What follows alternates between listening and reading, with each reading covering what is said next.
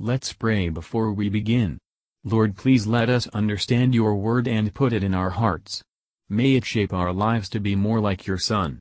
In Jesus' name we ask, Amen. Psalm 82 God standeth in the congregation of the mighty. He judgeth among the gods.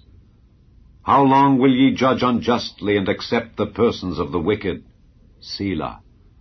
Defend the poor and fatherless. Do justice to the afflicted and needy.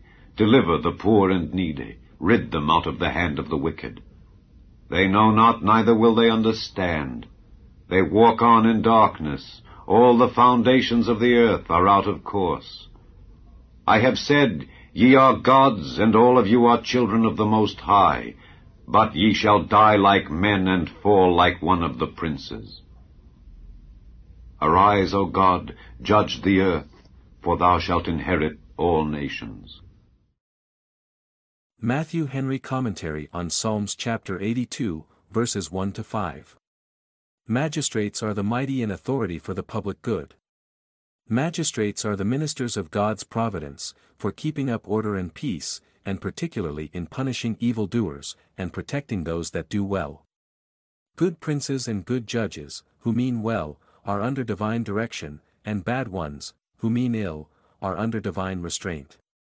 The authority of God is to be submitted to, in those governors whom his providence places over us. But when justice is turned from what is right, no good can be expected. The evil actions of public persons are public mischiefs. Verses 6 to 8. It is hard for men to have honor put upon them. And not to be proud of it. But all the rulers of the earth shall die, and all their honor shall be laid in the dust. God governs the world.